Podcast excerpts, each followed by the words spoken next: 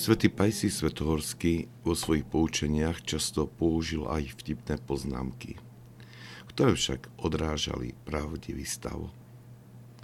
Príkladom je aj jeho odpoveď na otázku učeníka. Oče, keď nemám žiadnu chuť na duchovnú prácu, ako mám začať? Starec odpovedal, urob čokoľvek duchovné, čo sa ti páči – a potom príde chuť aj na ostatné veci. V mysli si predstav slávnostne prestretý stôl s mnohými duchovnými delikatesami a vyber si, na čo máš chuť. Chceš za trochu čítať? Alebo chceš povedať niekoľko Ježových modlitieb?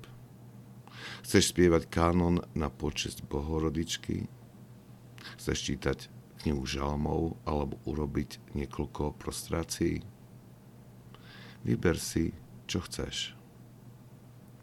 Ale ak nemáš apetít po žiadnej z týchto vecí, potom potrebuješ byť iba vypráskaný mokrou latou.